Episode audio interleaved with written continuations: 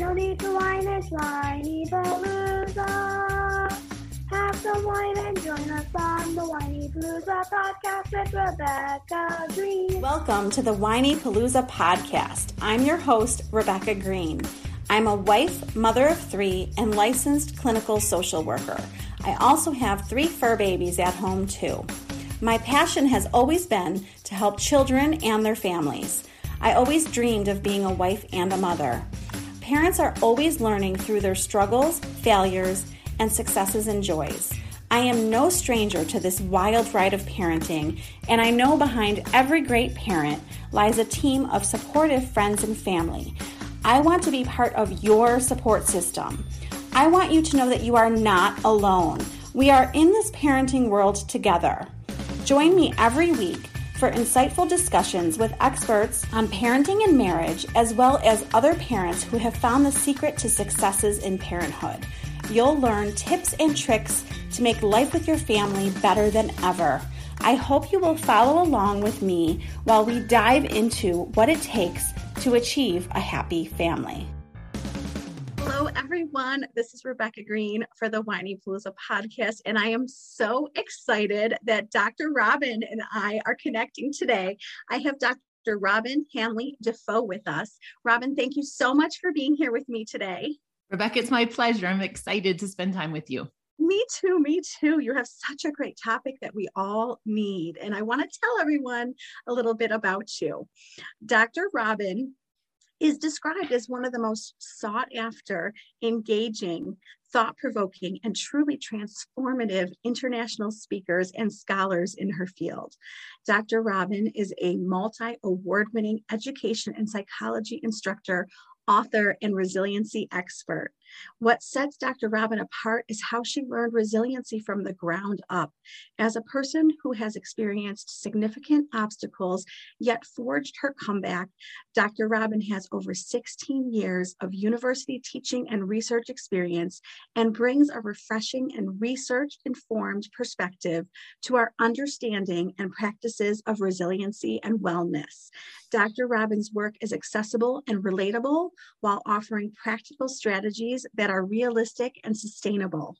Dr. Robyne's maiden book, Calm Within the Storm A Pathway to Everyday Resiliency, released in March 2021.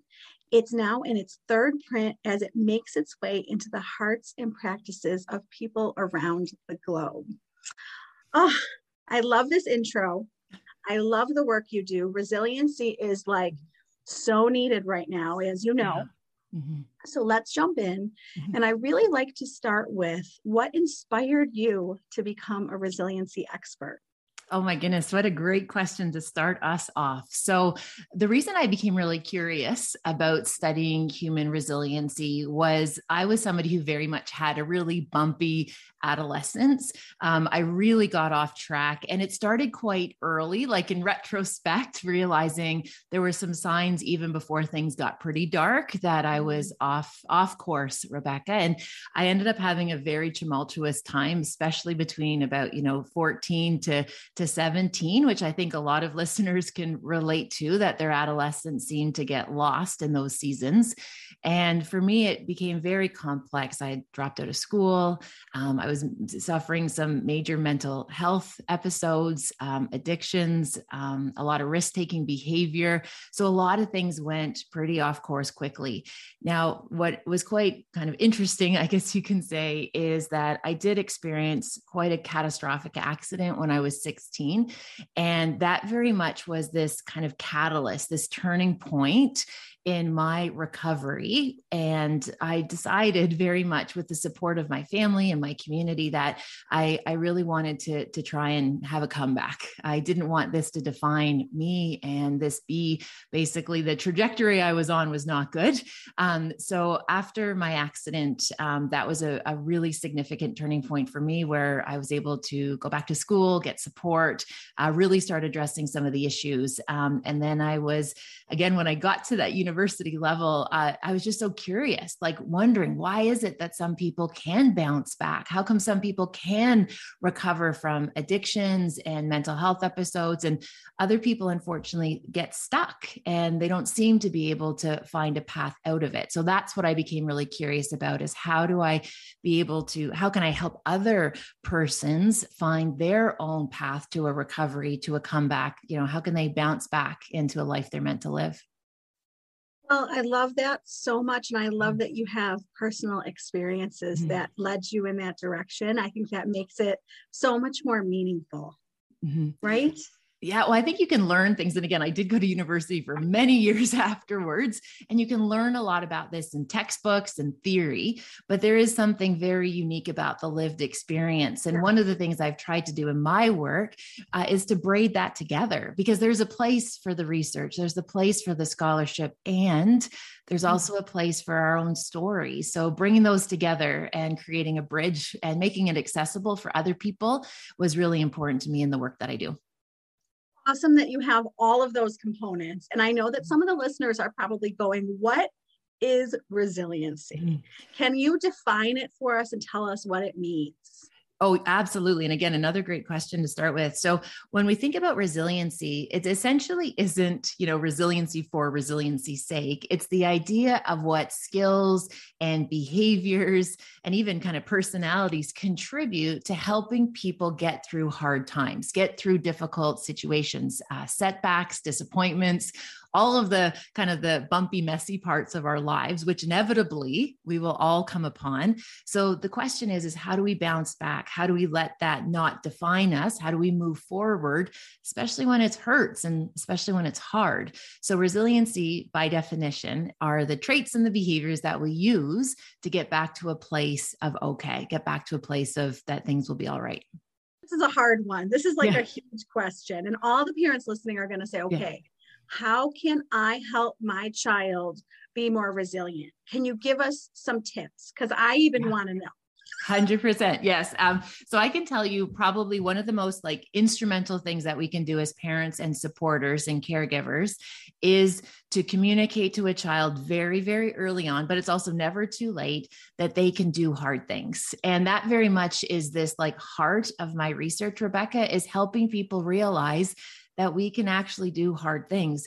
There's this tendency in our culture that we want to avoid pain or discomfort or we don't want our kids to you know be cut from a team or not do well in school and get a bad grade like we want to protect them from all of those things and every time we do that protecting and that rescuing we send our children the message that these are things that we should be avoiding at all costs that mm-hmm. mistakes are bad or failure means that there's something wrong with us versus that we're part in that learning so really communicating to children that they can do hard things and really encouraging that sense of what we call it's not really an academic term but rebecca with my children we talk about it as like stick to itness right like mm. encouraging them to stick with it trusting the process again so often we're just looking at outcomes right? Report cards um, success what we see on social media but recognizing that effort and that hard work and again those kind of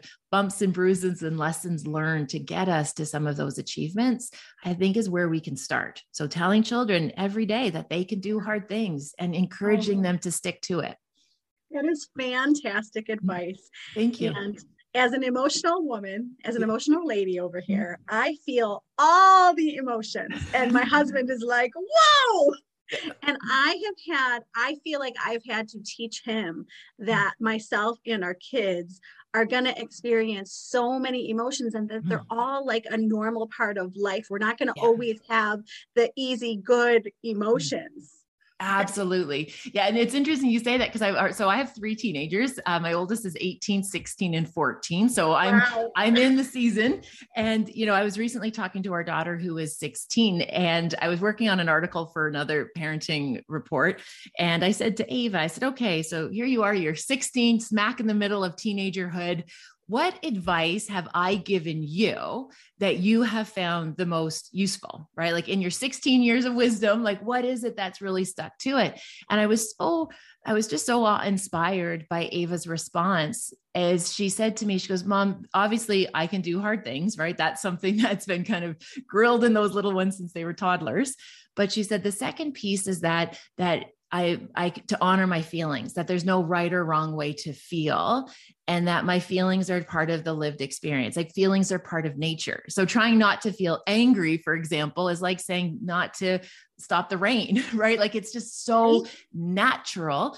Yeah. and she said one of the things that she said was so helpful for her is just the fact that we destigmatize emotion that there aren't good ones and bad ones that essentially it's just part of what makes us who we are Yes. And and that was probably a very proud mother moment for you because that's impressive that she's taking that all in.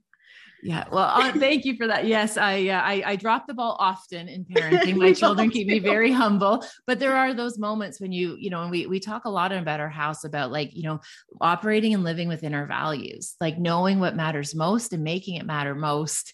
And there's a lot of noise and there's a lot of pressure and so much uncertainty all around us. But when you have that really solid home base, that home team philosophy, and you all, you know, show up and, you know, respect one another and respect the emotions and again, what it is like to be that person, because we're all different, uh, though we have a common goal, which is our house to be in a place where we're able to serve, we're able to look after ourselves and one another, and we can have some fun in the process. Yes, a hundred percent to all yeah. of that. And I find that, you know, even as I observe my kids and their friends, you mm-hmm. see how some kids, they never give up. They stick yeah. with things, they never give up, they move forward. And some kids are like, I'm out, I'm yeah. out. So, like, why are some kids doing that and some kids aren't? You yeah, see what so, I'm yeah, go ahead. Sorry. No, go ahead so I, I, the way I take that, um, Rebecca, is I subscribe to this idea that very much it, it's it, resiliency is t- it's taught, it's learned, it's something that could be acquired, it's something that can be cultivated and fostered in our family systems. And why I say that is because I truly don't believe you're like born that way or you're not born that way. It's just what you've been exposed to and what your conditions are. And I think what really differentiates that child who gives up versus the child who will get up, right? And will keep trying and keep persisting even in the hard part very much has this idea to do with their their sense of what we call psychological safety. What mm-hmm. happens in my world when i take risks? Um, is it something where i'm scared to make mistakes? So you know for example mistakes aren't you know we're you know for example there are some families that very much hold this line that you know you know we finish first right? Like you're supposed to get it the first time. So we unfortunately create that that belief system in children that you can't make a mistake you can't fail, you can't screw up. And when you operate in the world afraid of making mistakes, we're going to avoid situations that we can't master quickly.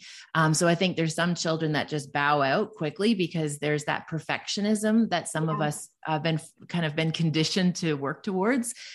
On the other side of it, I think sometimes it's just not in alignment with their skill sets and their traits. And what I mean by that is, you know, I've seen a, a lot of families who've encouraged their children to participate in some activities that are just not what the child's interested in.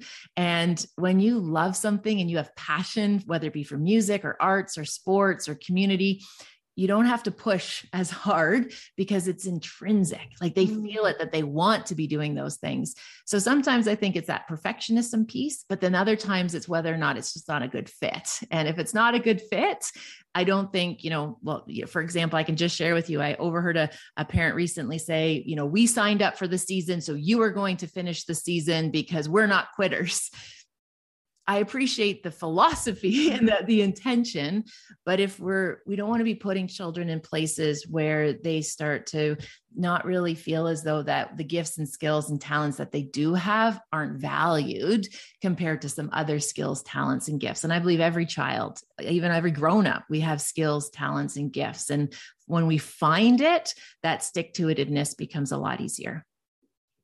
I really have never exactly thought about it that way. It's so easy when they have the passion and the oomph for it. Yeah. It's so true. My daughter ran to theater camp today. Yeah. She ran. She couldn't get there quick enough. And I was like, she knows she loves this. And it feels yeah. good when your kids find that. Mm-hmm. Yeah. You know, I often joke that again, that same kind of conversation about they signed up for the season, they have to finish.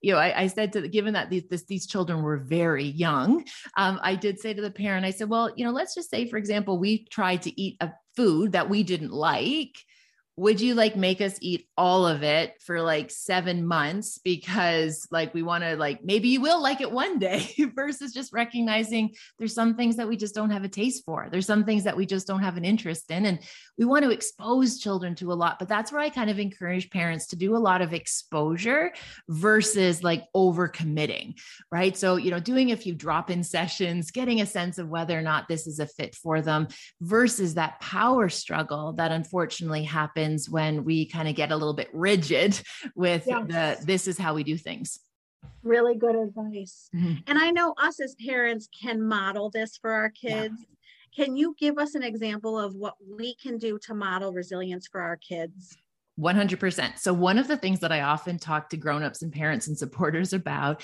is being really explicit about like what it is we're actually doing. And what I mm-hmm. mean is so often as especially I think as moms, we are these like all-knowing oracles who like know where everything is in the house, we know everyone's schedule, we know all of the moving parts, but we do all that work Rebecca like in our head. We don't talk about it out loud. We just kind of orchestrate and shepherd people through their lives. So, one of the things I think we can do is actually be more explicit and talk about it more. So, for example, let's say you got to camp this morning and you realize we forgot a lunch or we forgot something. Instead of just like, okay, as mom, I'm going to problem solve that in my head and figure it out, actually talking it out to say, okay, so we forgot the lunch, but you know what? I do have an interview this morning. So I'm going to have to find a way to still make sure you get your lunch, but I still have to meet my work commitment. So being, again, overly kind of explicit about it actually shows children that piece around problem solving on your feet.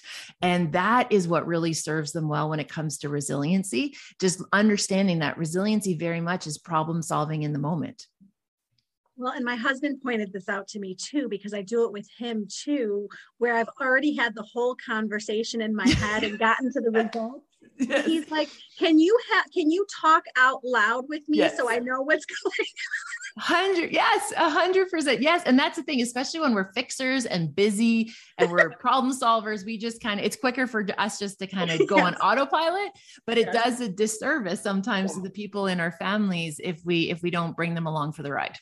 Yes, yes. And I'm so glad you brought that up because uh, I needed that reminder. we all do. We all do for sure. So you have your own personal obstacles that you overcame. Yeah. And mm-hmm. really got to a better place. Yes. Can you tell us what factors helped you overcome your own obstacles? Yeah, it's a it's a really lovely question. Um, so I again, I, I, very much am very fortunate in the sense that I grew up with parents who really stuck by me. Um, my parents didn't give up on me, um, even though I was putting them very much in situations that were quite precarious and this is i wasn't raised like this. Um, i i really honor the fact that my mom and my dad um, they they they held the line. Um, they didn't give up. That unconditional knowing that i had people in my corner that recognized what was behavior and what was me and so they recognized the behavior and the things that were maladaptive. Um, that wasn't that wasn't me. That's things that i had gotten kind of caught up in. So my family was absolutely crucial. Um, the other piece for me was was again this this idea and again i appreciate it's different for everyone but very much that that deep sense of faith and and being able to trust um, that we all we all have our our kind of our journeys and realizing that this was a very particular chapter in my life but it wasn't my whole story um, and really very much holding that hope and being hopeful that better days were ahead. And i often uh, in the book actually i write about how very um, when i talk about like deep depression the way i could describe it when i was 16 was it was almost as if like my body couldn't hold hope anymore. I didn't it was like if you imagine like a little pilot light and it just it just went out. Um, i couldn't i couldn't connect to the future. I couldn't see it anymore rebecca. I couldn't feel it or imagine it. And I recall um, actually being in the hospital at one point and, and my mother um, sitting there and saying, Let me tell you what I see your future could look like. And she told me what she thought my life would be like um, once I got back on track and told me that she was confident I would be able to finish school, that I'd be able to take my lived experience and be able to help others who hurt and who are struggling. Um, she even told me that, you know, she imagined one day, you know, what kind of mom I would be like and what was possible. And when you can't hold hope and you can't see a future, but then you have somebody who helps you rebuild what is possible um, that was so significant. So my family my faith and and very much just recognizing that it was it was just one day at a time um, that it wasn't something that i could all of a sudden flip a switch and everything would be better. It was it was a process. It was a journey and being patient with myself in the recovery was important. And the fact that you took all of that to help others and Mm-hmm. become an expert in this is just like I'm so emotional over here Oh. listening to you. It's it's beautiful. It's absolutely beautiful. thank you You're inspiring. thank you You've done so much research and so much work. And I'm curious today, what are you doing every day? What are your best coping skills for you Hmm. today? Oh, I like I love this question. Um, so one of the things that I have learned, and again, I'm I'm now in I'm 43 years old now, and as I said, with three teenagers and a busy life, one of the things that I have learned is the the how important it is for me to have a morning routine. Mm. And for me, I I've learned that I need a few minutes in the morning to just collect my thoughts, to set the intention for the day, to have that hot cup of coffee, to just have that little bit of stillness in the day, first thing in the morning, to really just remind myself what matters most. How do I want to show up for my family today? Who needs me? today um, because i see that you know with our children it, it ebbs and flows um, in terms of who needs you and just knowing who do i need to connect with and where can i best be of service in my work and with my relationships so for me having that morning routine getting outside going for a walk even like i'm in canada so in the winter it's you- you're putting on snow pants uh, but you do that just because I've learned that I need that little bit to set my tone of my day. The morning is so crucial. And when I don't do it, I miss it. Um, and I feel like the day gets away from me. So what I do to cope very much is, is that, is that morning piece. The second one um, I can share with you that I've learned is that I, again, I'm a feeler. So I echo your sentiments of that we feel all of the feels.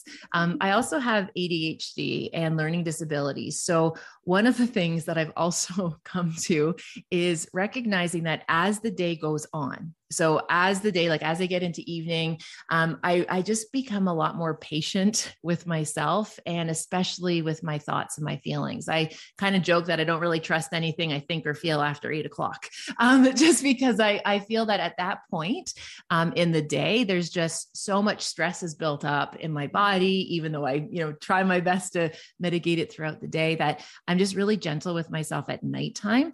And before that used to be a kind of a time where sometimes I would get really worried or a little bit anxious and kind of all those thoughts swirl around. So I've just learned to just be very gentle with myself uh, in the evening. So those are the, the two things morning practices dialed in, having a good morning set. And then evening, I, I tend to be quite gentle with myself.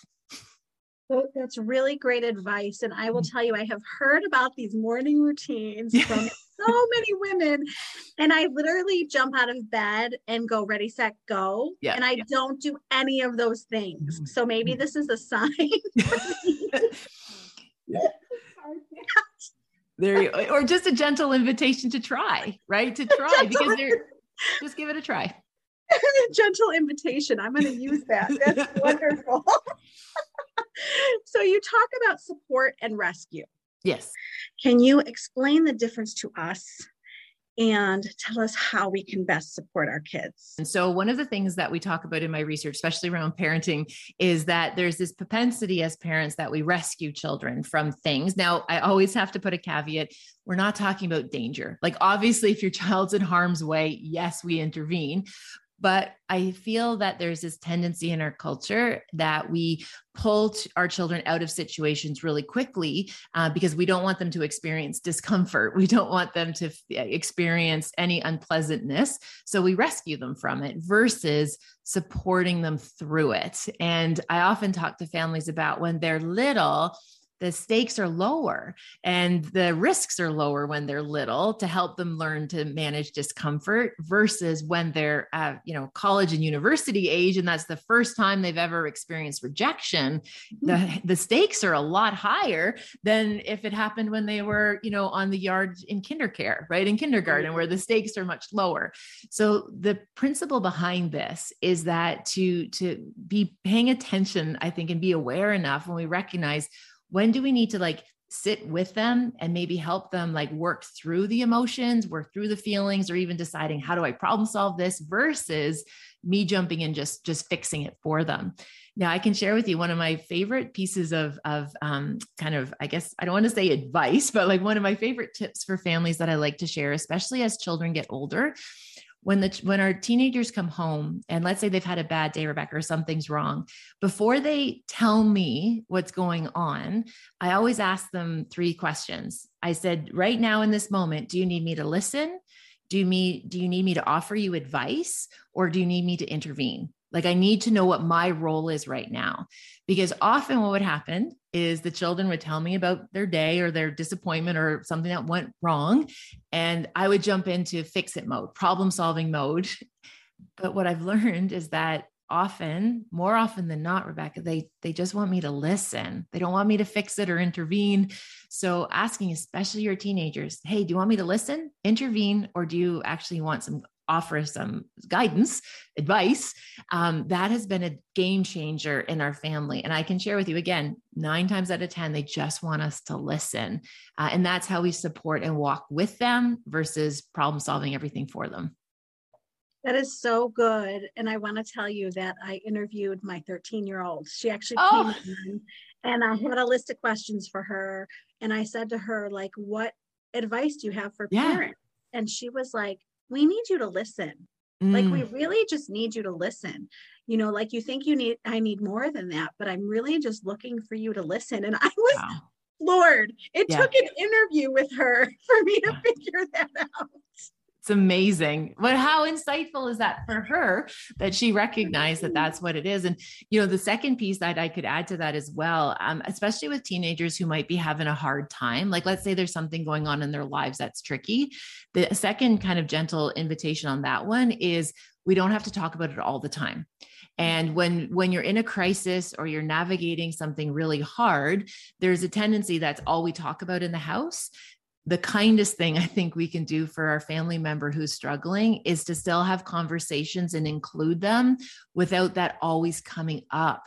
Like let them actually have like time with you to just be without always having to talk about the problems. Um, because I think we we kind of we have a tendency of doing that too obsessing. Yes, yes I'm yes. very good at that. we all are. Yes. Thank you for that advice. That's really good advice. And you give so much good advice. And I'm curious, mm-hmm. um, what is the best advice you've ever gotten? Oh wow. What a big gigantic question. Um I think it I think it just again depends on on the season or the circumstance because I think I've been inspired in different different places. Um, I can share with you on a on a professional front um, the best advice that I was ever given um, by a, a, woman entrepreneur. Um, she she really reinforced this idea, Rebecca, of know your worth. Um, mm. That your worth is not determined by someone else or their inability to see it uh, know your worth um, and that it's innate the fact that we are here that we are innately entitled to to be who we are to be safe to be successful to be healthy and happy right so know your worth professionally was so significant for a turning point for me in my career um, because i was in situations where my worth was being determined by other people, right? I was letting bosses and jobs and situations determined whether or not I was, you know, worthy, which that ought not to be the case. Um, and I think the other piece of advice I can share with you that was was so significant is um, you very much, you know, my mother growing up, um, you know, just this idea that there's there's a there's a season to everything. Um, you know, nothing stays lost forever.